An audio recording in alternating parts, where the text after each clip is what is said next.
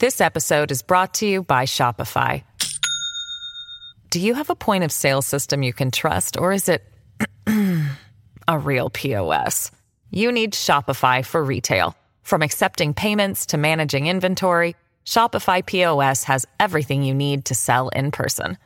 Go to shopify.com slash system, all lowercase, to take your retail business to the next level today. That's shopify.com slash system. This is the Simi Sara Show on demand. Subscribe now on iTunes. Listen to the show each weekday 10 to 2 on 980 CKNW and through the Radio Player app. This is Mornings with Simi on 980 CKNW. You're listening to the Mornings with Simi podcast, and on today's episode, how would you like to pay as much or as little as you wanted to update your skills during the COVID 19 pandemic? We thought about our network of trainers and we thought about what's going on, and we thought, hey, why don't we come up with an initiative that will allow people to take training virtually, but address all of the problems that they would have taking training virtually during this time? How are meat processing facilities staying open after a number of plants have had outbreaks of COVID 19? We understand how important it is to ensure uh, the supply of food to Canadians right across the country. And uh, we're watching with uh, uh interest and, and concern. And what will the beauty industry look like once measures are eased somewhat and places like hair salons are allowed to operate again? The safety of everybody in that salon, owner, operator, clients, it's all number one. That and much more coming up on the Mornings with Simi podcast. Well, here's an interesting idea. People definitely are looking for jobs out there, right? But what's available might not be something that you are used to doing. So what about upgrading your skills to find that new job? Well, there's this new Toronto based company called Last Minute Training and the president is Louise Trahan. And the president says, listen, this is a new idea that he has come up with. He spoke to our Nikki Reitmeyer. It's about letting people upgrade their skills for whatever price that they are willing to pay. So uh, our team and I were sitting around having one of our virtual meetings early on in the, the pandemic, and we were getting a little down about sales and runway, and we just decided that instead of looking at all the negatives, we're going to try to do something positive.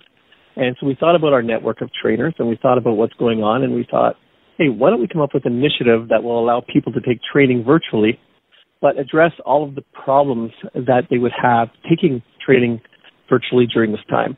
And those problems are things like not being able to take a full day of training, and most virtual training is a full day, or being unemployed and not having the money to pay for training.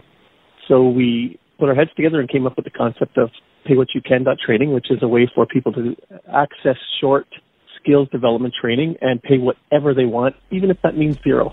Really? So somebody could pay a dollar and get access to training that could help them upgrade their skills. Yeah, that's right. There's a course happening uh, this afternoon, for example, on how to write prospecting emails that really, really work. They could pay a dollar. They could pay zero dollars. There's absolutely no requirement to pay anything at all to take the training. So, what kind of training courses are available to people? Um, there's all sorts. It's a pretty broad range, mostly skills development. So anything from Microsoft Office and all of the Office suite, Excel, Word, uh, to uh, data science, machine learning, leadership, uh, remote working. There's a lot of courses on how to work remote, sales and marketing, QuickBooks training, SharePoint, time management, web design, you name it. It's up there. And if it's not up there today, it'll probably be up there tomorrow because we're adding new courses every single day. Well, geez, that's pretty handy, especially in times like these when people are out of work. Soon they're going to be looking for new jobs, perhaps considering changing fields altogether. They want to make sure that they have a really polished resume with some really good stuff on it for when they get back out there into the job market again. Yeah, absolutely. There's a lot of small businesses that are not going to survive. There's a lot of people whose jobs are not going to be there when, when this COVID epidemic is over. So the idea is upskill now where you can, uh, so that when the time comes to start applying for for a new role somewhere, you have the skills that you're going to need. All right, I have to ask though, because this ain't my first rodeo, and usually they say if it's too good to be true, it probably is. What's the catch here? There has to be some catch if it's free. Uh, there's no catch. Honestly, the trainers who we've teamed up with, all of them realize that this is primarily a passion project, uh, something to do good obviously they're hoping they're also small businesses who are suffering right now, so they're hoping that a few people contribute uh, and those contributions help cover uh, the administration and cover some of their costs. But really, there's there's no difference. Trainers don't even know whether you contributed or not. There's no difference in service level, and there's no way for them to to know whether you did. So it's really truly free.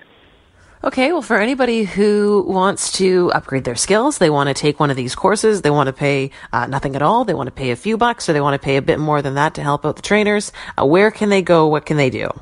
All they have to do is go to www.paywhatyoucan.training and look through the site. They can click on the search for courses, and that'll bring them to the Learning Hub where all the courses are listed out. They just use the search bar there or the filters, find the course they want, click on register, and uh, after that, they're, they're in the course. They'll get an email c- confirming the registration and all the connection information. If they're a trainer and they want to help by putting courses up, then they can reach out to us through the website as well. There's uh, a page there for trainers to get more information on how to be involved. This is Mornings with Simi.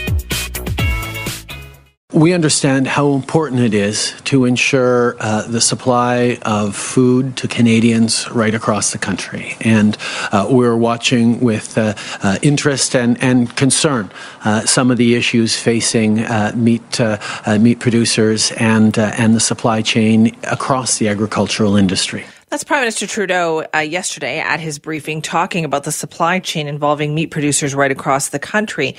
And there are more concerns, ones that we're going to talk about right now. For instance, there are two additional poultry processing facilities that have now reported employees infected with COVID 19.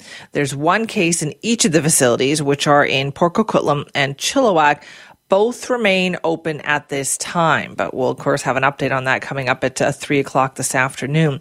And then last week there was Superior Poultry in Coquitlam and United Poultry in Vancouver.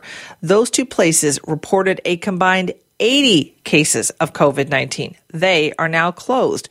And of course, we've also been hearing about the largest COVID 19 outbreak in Canada, kind of in one location. And that occurred at a meat processing facility in Alberta. Hundreds of people there also infected with the virus. So, what does that mean? This has been happening in the United States. There are concerns there as well about the supply chain when it comes to meat. So, to talk more about that, we're joined this morning by Kevin Boon, who is the general manager of the BC Cattlemen's Association. Kevin, thank you for being here. Well, very happy to be here, Simi. Now, Kevin, what have you heard from producers at this point? Well, certainly there's a lot of concern out there for our producers, and with our uh, industry, there's there's different sectors along the uh, uh, production cycle of of the cattle, and some are being hit much harder than others uh, with the uh, slowdown in processing. Of course, those cattle in the feedlots uh, that are ready to be processed are the ones that are the most critical and uh, that we get uh, moving through, and the ones where the producers are having the most impact on them. Do you foresee? Do your group does your group foresee any issues with the supply chain?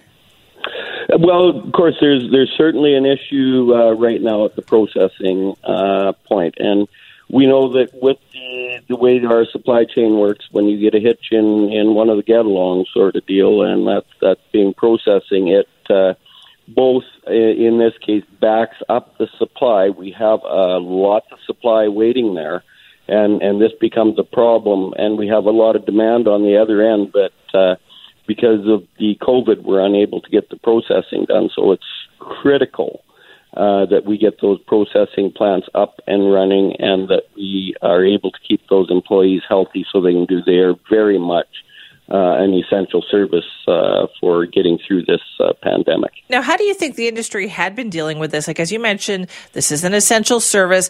So, had processing plants, from what you heard and saw, were they were they abiding by this? Were, was everything going fine, or do you think there were some concerns? Perhaps not everybody going along with this. Um, from the very start, uh, these processing plants worked with industry. Uh, protocols got put in place uh, at the start. Of course, we're dealing with something we've never dealt with before, and the nature of the processing business is that uh, a lot of those employees work very close together. And I know that uh, Cargill, for example, uh, had put in place a lot of measures of uh, partitioning and trying to create the distance required. But of course, um, we know that uh, when when this uh, spreads, it takes so long for the incubation. It's hard to track. Uh, I think that they've done uh, had done a lot and were as prepared as they could be under the circumstances, and now it's uh, adjusting and learning from that. And I believe that when they come back, there will be more measures in place. And I think there's also the fact that we're able to do more testing now will be very helpful in this. Okay, and do, how soon do you think they will be back online, and will it be a reduced amount of of meat that they can process?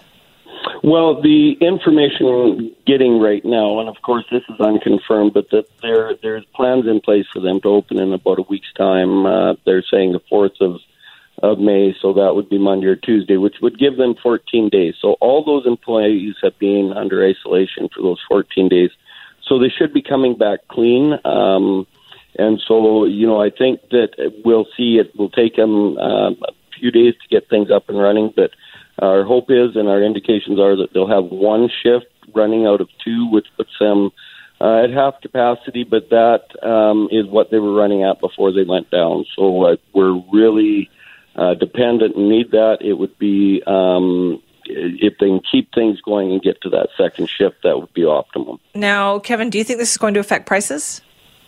Um, well, it already has. Um, we we and and I think on both ends of the scale, um, we we're getting reports that there is uh, some increases at the uh, meat shelf uh, in the stores, but on our end, we've seen some uh, huge drops in those prices, especially to those uh, cattle that are ready to go to processing. Uh, they there's a uh, fairly large cost to keeping them uh, every day uh, as well. And then the fact that a lot of these prices, um, you know, we saw some very drastic drops where these guys could be seeing five to six hundred dollars worth of uh, losses in these animals already. So, does that mean it's going to be, do you think, a little fluctuation perhaps over the next couple of weeks as things get sorted out? Well, there's certainly going to take some time to rebuild uh, that, and and there's still going to be a backup. You've got to remember these closures and slowdowns were uh, typically, if, if things were running pre-COVID, uh, there's an opportunity there or the potential that every day there's 9,000 head processed. Uh, I believe yesterday, or you know, in, in about what we're averaging is a thousand to fifteen hundred a day. Uh, so you know that capacity has been reduced um, by by a lot, and so these cattle are backing up. When you're you're seeing you know six seven thousand head a day that should be going through the system, that aren't there's you know that that's pushing the other the next days back farther and they start they're starting to pile up. And so this ripple effect and these prices uh, will last for for months ahead of us uh, in our industry. Uh, and so this is why it's critical to get this solved now so we can put them uh, through the system and and get that normalcy back because this is important to how we rebuild uh, both economics uh, for the province for the country and for our industry uh, coming out uh, what I'll call uh, post uh, COVID or, or as we try and get to the new normal. Well, Kevin, thank you very much for the update. You bet, anytime, Simi. That's Kevin Boon. He is a general manager with the BC Cattlemen's Association. You heard what he said there, that normally you're talking about processing about 9,000 head of cattle a day. Right now they're doing about 1,000, 1,500. So I'm wondering if you have noticed this. Have you noticed any kind of a price increase for the meat, in particular the beef that you buy at the grocery store. I know a lot of people very carefully manage their budgets. So if you have seen an increase, noticed any change, let me know so we can talk about it. Simi at cknw.com. This is Mornings with Simi. Now, this is a tough time for so many businesses out there, and many of them are trying to pivot.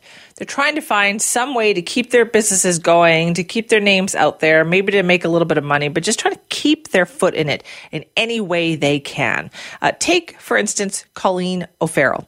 Now, Colleen is a small business owner in Saanich. Her business is a flower company, uh, typically caters to weddings. Well, she started selling flowers from the end of her driveway. Just, you know, a way to brighten up people's day, give them some flowers, a way to keep her hand into things. But she was given 30 days to shut the whole operation down. uh, by city bylaw because a neighbor had complained about this. Apparently, Saanich has a bylaw that bans roadside farm stands on private property. Well, she talked to our Nikki Reitmeyer about this. Out of 20 years in business, this must be the most bizarre and scary wedding season that you've ever experienced. Oh, that, yeah, that pretty much sums it up. It is the weirdest season I've ever, ever had, weirdest time I've ever had in business in 20 years. If we go back quite a few weeks now, what were you first thinking when you heard that wedding season was likely going to be canceled? I was terrified. I mean, we're small business. Uh, the whole wedding industry is run by small business there's people that you know planners and event um, people that do this as their side gig, and to you know have the entire season cancel only to be you know most people are pushing this to the next season. Well, next season's going to be crazy, and we're not going to be able to keep up. So, to keep your business afloat through these tough times, through the summer months, you had a pretty good idea. What did you set up at home? I pressed my son's lemonade stand into business. I literally started a farm cart at the end of my driveway to sell my flowers and bouquets and potted plants and things like that. And it has become a, a, a little thriving hub for our community. And it, it's not just about the money, it's about the community spirit and the, the coming together of people in a time when that's what we need the most, really. We need we need little bright spots in our lives in this kind of dreary, dark time. It's no stretch of the imagination for me to picture how a little flower stand could operate under the rules of social distancing. However, what, you had a complaint from a neighbor or something and then bylaw stepped in? Yeah, um, bylaw showed up at my door. Apparently there's been a complaint in the neighborhood. They won't tell me who the complaint's from, but I believe it's from an old disgruntled neighbor. It just, it's it's so sad that because I am now retailing, like normally my business runs from my property, but I have a separate studio space on my property that I run my deliveries from and like my online orders and my phone orders. But because I am now retailing at the um at the property, this is this is the conundrum that we're kind of fighting at the moment. And I'm very frustrated. Well, yeah, I can completely understand why. You turned your son's lemonade stand into a flower stand at the end of your driveway. Thank goodness that you're actually making a little bit of money doing that so you can stay off the government handouts. But because you're operating a retail location and you have one neighbor who doesn't like what they see, you get shut down. Once again, your small business is at risk. Yep, yep. I mean, there's one in every neighborhood, and there's a thorn in every neighborhood. But you know, the the fact that one voice can can change an entire family's life, an entire you know community hub, make it disappear. That's pretty sad. So you launched a petition to hopefully get enough support that it encourages the powers that be to change the rules so that you can keep your little flower stand operating, right? That's the ideal plan. Um, I was under the impression that the mayor was going to back Councillor Chambers on a petition to put through uh, an emergency amendment. I'm, I'm not sure of the exact terminology, but to uh, allow for farm stands during this incredibly weird COVID time. We're looking for five out of the nine to support us in order to get this petition passed. And so we're asking for letters and community support to try and um, sway the councillors that might be on the fence um, to allow us to operate and, and sell products that we create or craft on our, our property. We don't want like, you know, people selling jeans out of their trunk and stuff like that. We don't want that to happen, obviously. But, you know, I just really want to be able to support my family with what I'm growing, with what I'm supporting other local farms here as well, and to be able to make it through this interesting time with, you know, no weddings coming this season. Like that's 80% of my income for the entire summer. Like I, I don't know what the summer's going to look like at this point. Geez, I can only imagine how scary that must be for you. For anyone who wants to help support you, who wants to sign this petition, where can they find it? You can go to change.org. It is there. I think you just have to type in Saanich bylaw and it it will pop up. You can also go to my Facebook page. Um, it's all over that social media, as well as Catherine Little, the, the jam stand, the little jam stand from last year. We've kind of joined forces to uh, try and see if we can't get this bylaw changed, at least temporarily, to allow people to be contributing members of society and hopefully stay off CERB and not use the taxpayers' dollars to support ourselves. So we want to do that ourselves. Like, I just want to be a contributing member of society. Colleen O'Farrell. Her business is called Foxglove Flowers over in Saanich. Now, what do you think about that? If that were in your neighborhood, would you have a problem with it or not? This is Mornings with Simi. Well, a new global news investigation shows that while China may have been kind of downplaying the threat of COVID 19 in other parts of the world, the country at the same time was trying to get as much personal protective equipment or PPE as it possibly could.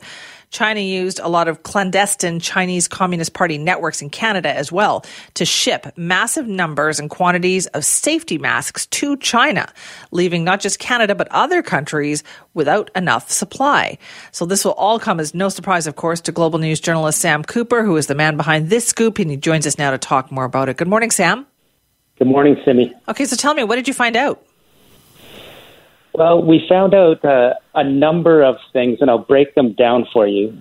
Again, uh, the the virus in China mid January, their government realizes it's now clear that it was so serious that they were afraid they'd run out of safety masks. So they go worldwide looking for uh, the supply they wanted to re-import, and uh, there's a number of methods they use. Some are diplomatic and some are through community groups that are controlled by something we found is called the United Front. It's a powerful agency that seeks to control Chinese immigrant groups worldwide. And the experts tell us it, essentially pressures, intimidates, or encourages uh, these citizens across the world into the position where they're told your first allegiance is to Chinese Communist Party.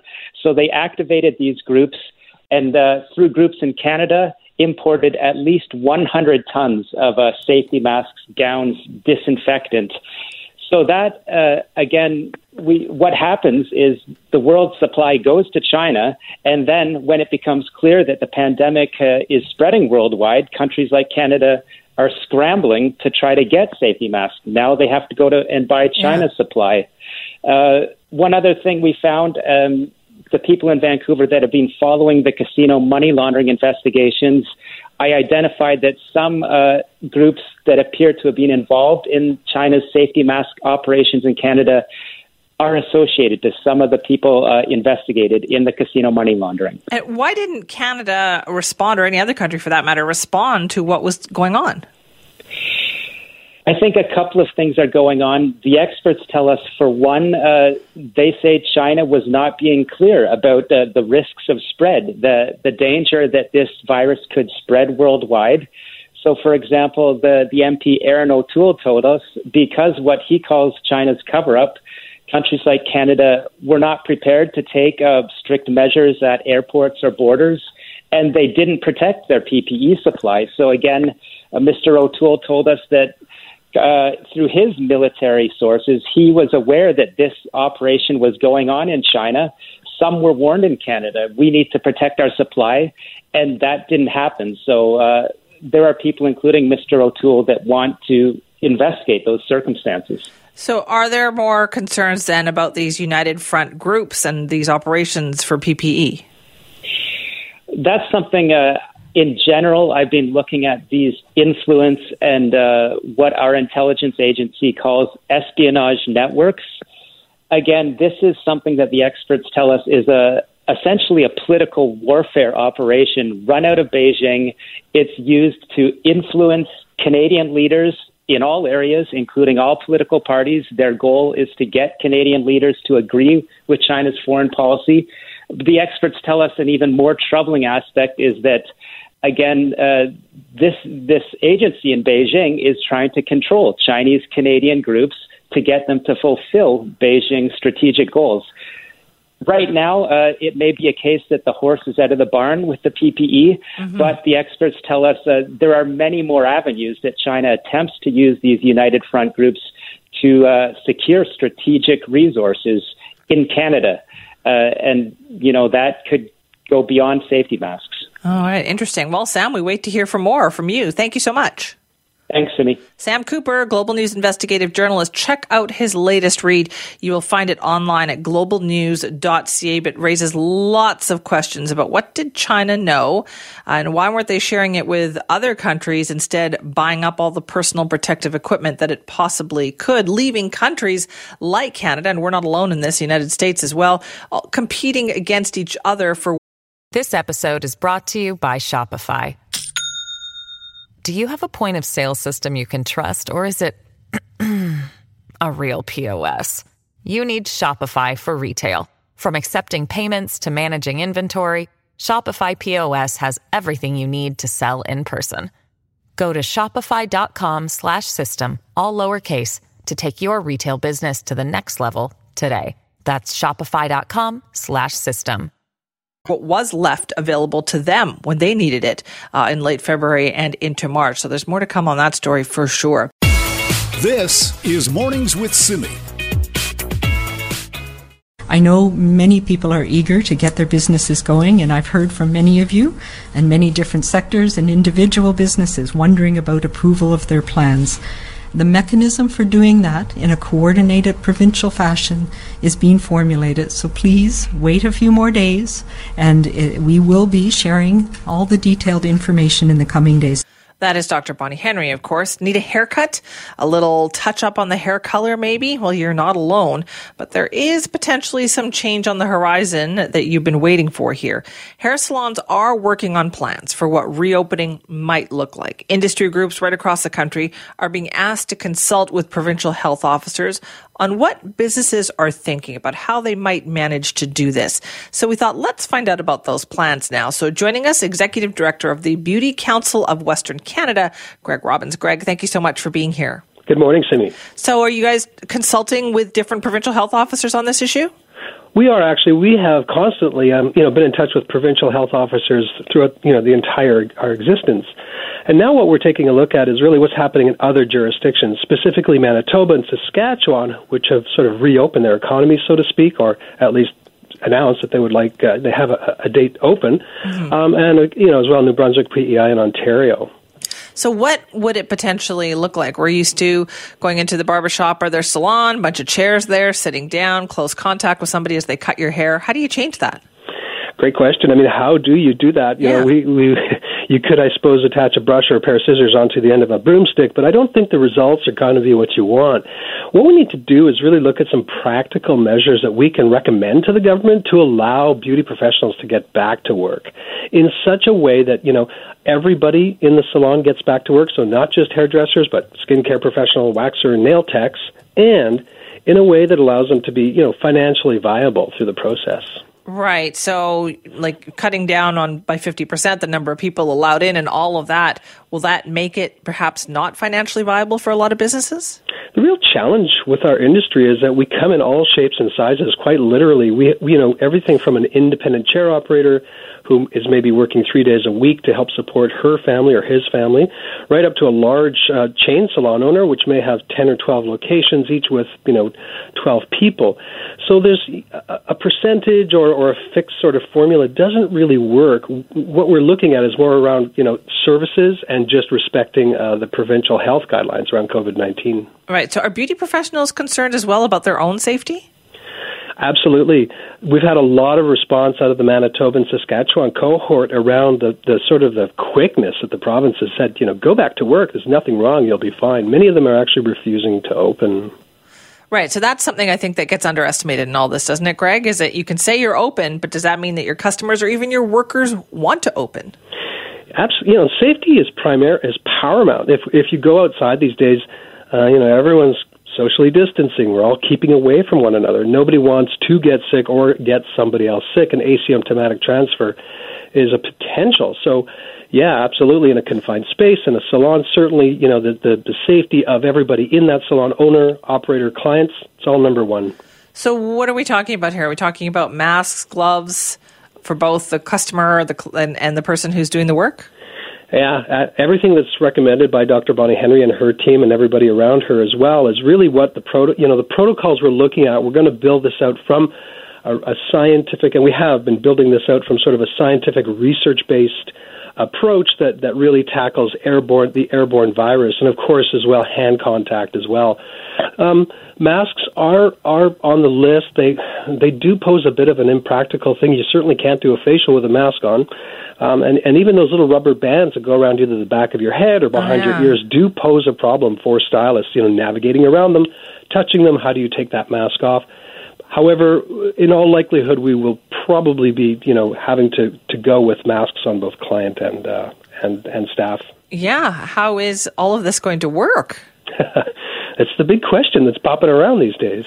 Okay, so maybe not facials, right? Maybe not salon services, but is there a gradual way to get back into this?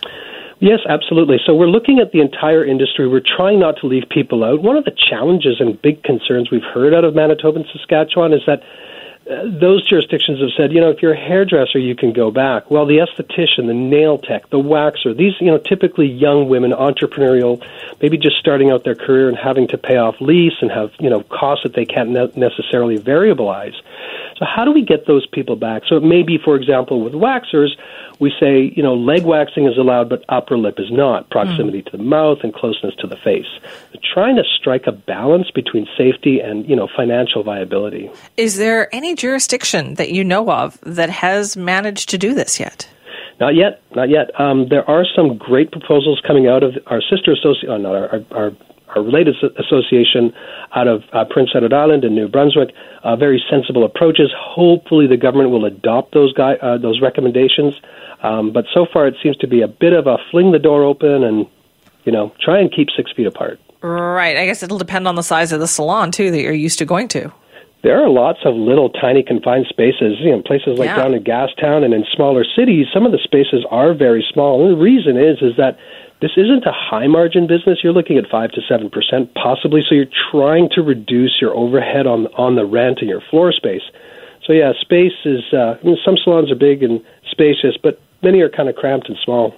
All right, we'll see how it goes. Greg, thank you. Thank you, Simi. Greg Robbins, the Beauty Council Western Canada Executive Director, uh, talking about the plans that they are working on essentially to get salons open again in the near future. Now, as he mentioned there, as Greg did, it's a, it's like a mess, right? It's a, all over the place. It's you've got big salons, small salons. How do you practice social distancing? How do you make sure that not only the customer feels okay with this, but that the employee feels okay with this too? So, what does reopening potentially look like? We thought we would talk to a salon owner about that, and that's a more kind of boots on the ground perspective. So, joining us now is Michael Gibson, the co owner of Brush Salon with two locations in Vancouver. Michael, thanks for being here. Yes, thank you so much for having me. So, this must be a very difficult time for you, um, just being shut down and closed and kind of waiting to hear what's going to happen? Oh, of course. We've been, I know a lot of our guests have been absolutely desperate to get their hair done.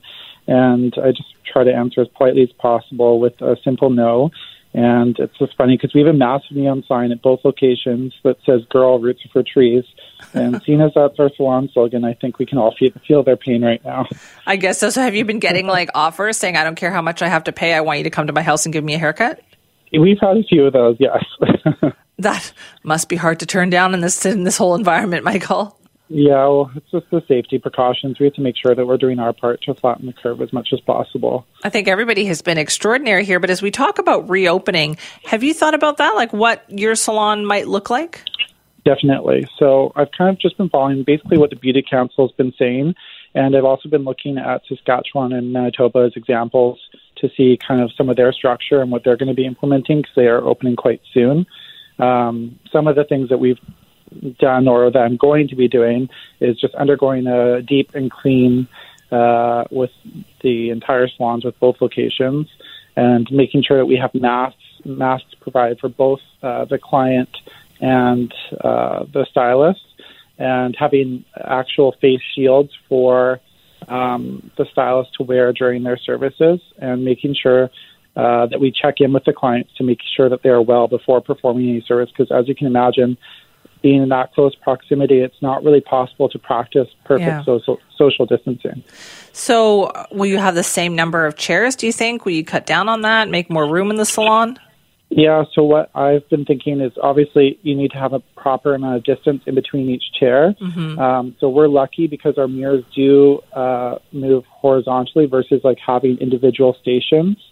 So I know salons that do have individual stations, it's going to be more difficult for them to open. They'll have to have a spread out between probably two chairs. So what we're going to be doing is I'm going to measure the amount of distance in between each chair to make sure it's perfect and it aligns with what BC provincial legislation is providing us. And then I'll probably uh, remove some chairs from the salon to make sure that we have enough space. So, you won't be able to fit as many customers in. No, definitely not. Does that still make the business viable, even if you only have, say, 50% of the number of people in there? Yeah, that's very tricky because, yeah, as the Beauty Council just mes- mentioned, uh, we are a very low margin business and, and on a good day. So some salons are still not even profiting. So having that big cut in the amount of guests that are able to come in is going to be a big hit for the salon. So Yeah, that's a tough one. I know I'm hoping that the government is going to still be providing some assistance in terms of wage subsidy to help us kind of get by, but I'm not too sure what that's going to look like just yet. And so, do you have any indication about how, when this might be or when you should be getting things ready for, Michael? Well, we've kind of started just like writing out a list of all the things that we want to do, and then once we know exactly um, what we need to do from our provincial legislation, we'll be able to start rolling that out and having a meeting with our team over a Zoom call and sending out an email of all their expectations. Maybe they might need to be doing some uh, training or certification course in order to make sure that they are um, knowledgeable and understand exactly how to uh, do the cleaning process Right. between each client. So, a lot of work to do ahead. Yeah. Oh, 100%. I'm sure you're looking forward to it, though. yeah. I, I am looking forward to being back with the team, even though the circumstances are not quite going to be the same. Um, and the communication level will probably not be quite the same between us and the guests because we are going to be wearing masks. And Yeah. I think we'll probably have to keep our communication level at a bare minimum in order to uh, do our part. All right, Michael, listen, good luck with the process.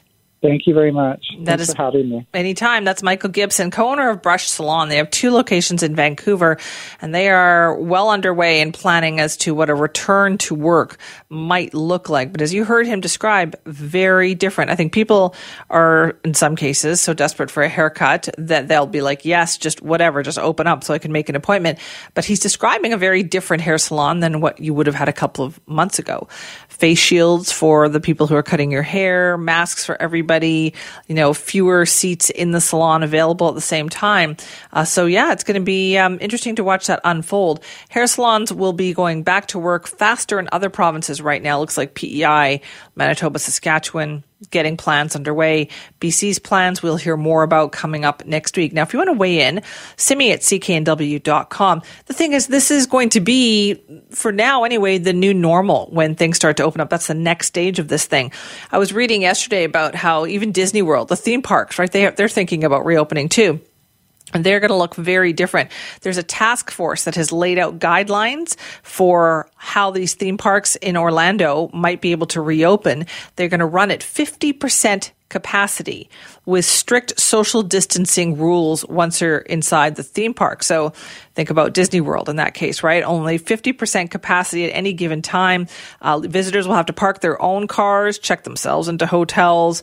Uh, they'll have, um, you know, hand sanitizer everywhere, uh, all sorts of different things, spacing in the lineups for the rides and all of that. It's going to be a very, very different situation. Like as I said, you want to weigh in, simi at cknw.com.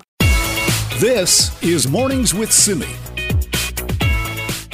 they were on their way back with uh, supplies, and uh, they got caught, uh, trapped, and and and as the water rose, and um, he was uh, he was trapped in rising water. That's just the story of some of what is going on right now in Fort McMurray is if they don't have enough going on and haven't had enough to deal with over the last few years in Fort McMurray. Right now, they're dealing with flooding. Thousands of people have been evacuated. One person has died because of that flooding in the northern part of Alberta. We're going to find out why that is. Joining us now, Sarah Komadina, global news journalist in Edmonton. Sarah, thank you for being here. Thank you for having me. So, what exactly is the problem in Fort McMurray? I have, I understand it has something to do with some kind of an ice jam. And I know in BC, they ice jams are kind of common. You see them every year uh, in some areas when I was living in the north. So if you're familiar with them, you kind of know what they look like. But here in Fort McMurray, I've never I've never seen an ice jam like this. It was 25 kilometers long, but as of yesterday, it did shrink down to 13 kilometers, so that is huge. But what was happening is the water was pushed out. It went into the downtown site. It flooded businesses and homes, and now, as of right now, people about 13,000 people have been evacuated from the downtown and they can't return home to see what the damage is.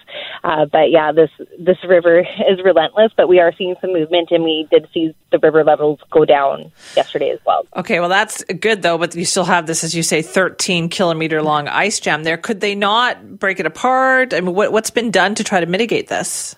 Well, basically, they're leaving it up to Mother Nature. Uh, the province, this was asked to to the province, but because it was so huge and they didn't know if they broke it up what, or, or blasted it, that was what was put to the province. Why don't you just blast this ice jam?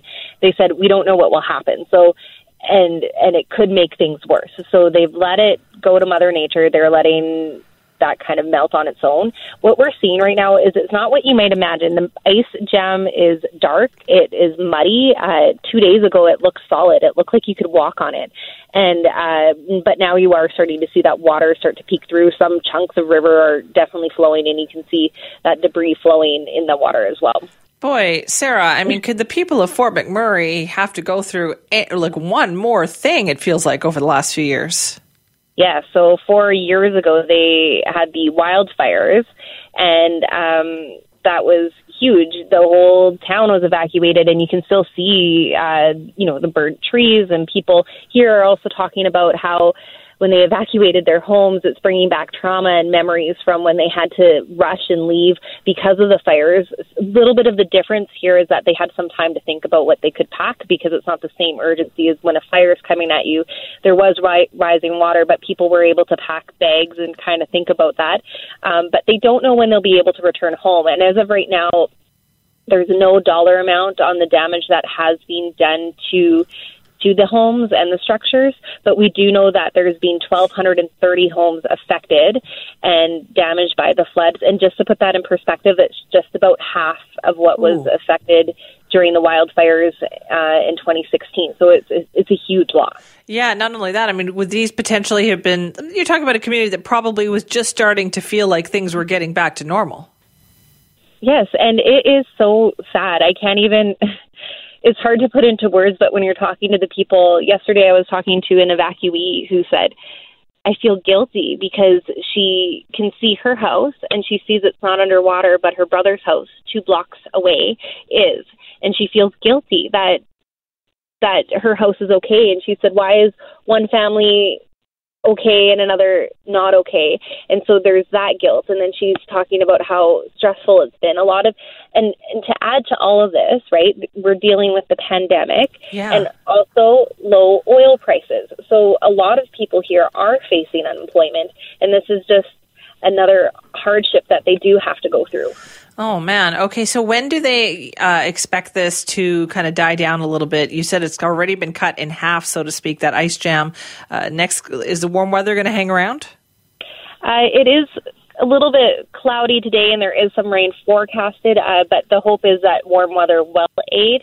Uh, there is no set timeline, and the hope is that it peaks around the weekend, and then things are expected to get better from there. But as and crews are downtown on the site and working on recovery measures. Uh, but as of right now, there's no set timeline on when people can return home and even see what what's happened. Oh, those poor people. Uh, Sarah, thank you. Thank you very much. That is Sarah Komadina, a global news journalist in Edmonton, talking about the situation in Fort McMurray. I can't even imagine what those poor residents are going through, right? The dev- absolutely devastating wildfires in 2016. Uh, obviously, oil prices having a huge impact there as well, people losing their jobs. And now you've got this huge ice jam. It started out as being 25 kilometers long. Now, as Sarah told us, it's about 13 kilometers long, but it's caused major flooding and it has forced about 13,000 people out of their homes uh, right in that downtown area of Fort McMurray. Uh, and they're waiting. As Sarah pointed out, they just don't know. They have to let Mother Nature take its course here.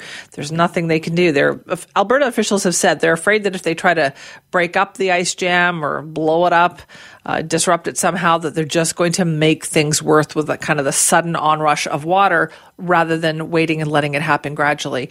Uh, but yeah, just really, really tough for Fort McMurray right now. And we will be keeping you up to date on what is happening there. This is Mornings with Simi. Everybody deserves to have a good time on their birthday. It's been hard though, right? With this whole COVID 19 thing and social distancing and all of that happening. But that didn't stop a group of people from making sure that there was a very special birthday that got celebrated in the west end of Vancouver this week. You might have seen this story in the news. You had Vancouver police on horseback, you had squad cars, you had a fire truck, you had neighbors, you name it. They all showed up to wish Margaret McDonald a happy 102nd birthday. Here's some of what it sounded like. It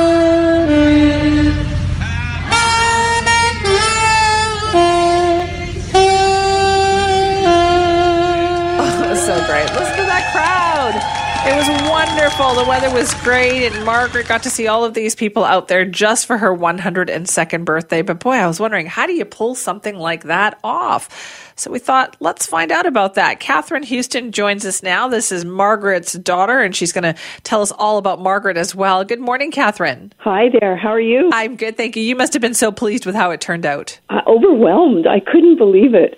how did you get the word out? Well, you know, the mounted police uh, patrols our, our area. So I asked them, can you show up?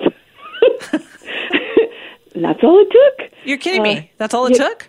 Pardon me? That's all it took? Seriously. I well like I had gone to I went to our neighbors, I put notices in their doors, I asked them to come out onto the balcony at eleven o'clock and um, you know, make noise, cheer, clap.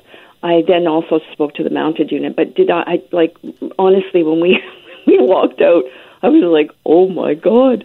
Because they ended up getting their you know, other officers, and they got the fire truck, and they even got Kaylee. Kaylee is a saxophone player in the West End who's been doing a lot of the um, yeah. seven o'clock cheer.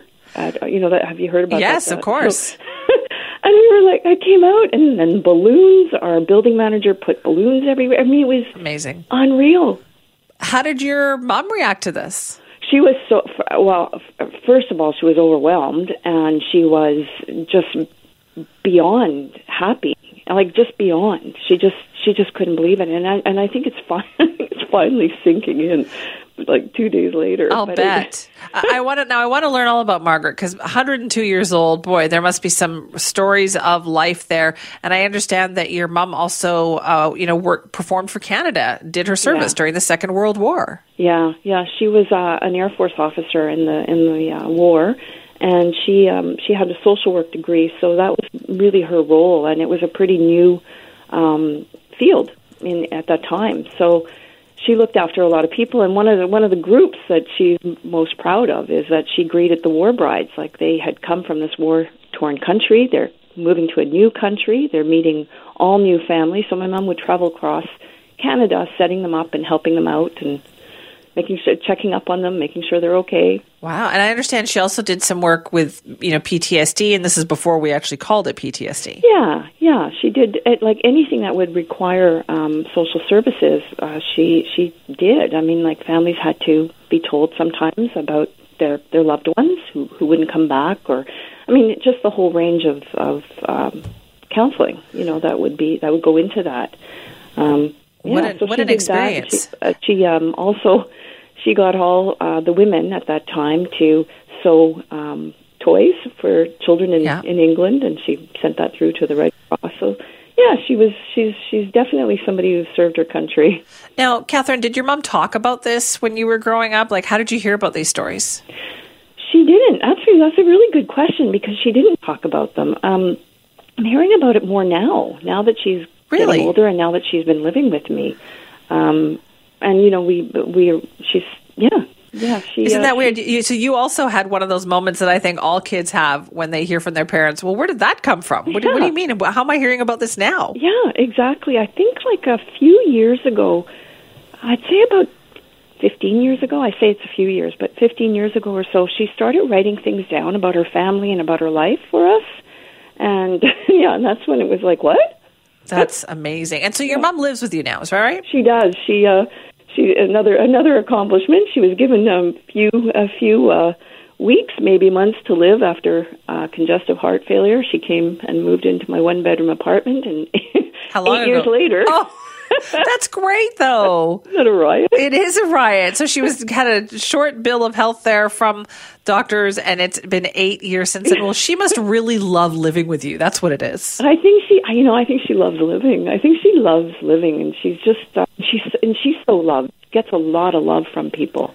Um, she has a, a friend of hers, uh, her former bridge partner, who like obviously can't play bridge anymore, but he calls at ten o'clock, ten thirty every morning, and sings show tunes. Oh, your mom just sounds like an amazing person to have all these people who want to do things for her. Yeah. Oh, well, thank you so much. I'm so glad to hear she was happy about it. And great job, Catherine. Thank you. Have, a, good great day. day. Bye now. Bye. That's Catherine Houston. She's a local writer, and she is the daughter of Margaret McDonald. If you were wondering what was that all about in the West End this week, when you had fire trucks there, and you had the Vancouver police on horseback, you had squad cars, you had neighbors, you had musicians out there, and it was all to wish Margaret McDonald a happy 102nd birthday. What an amazing thing that they managed to pull together. I'm so glad Margaret loved it.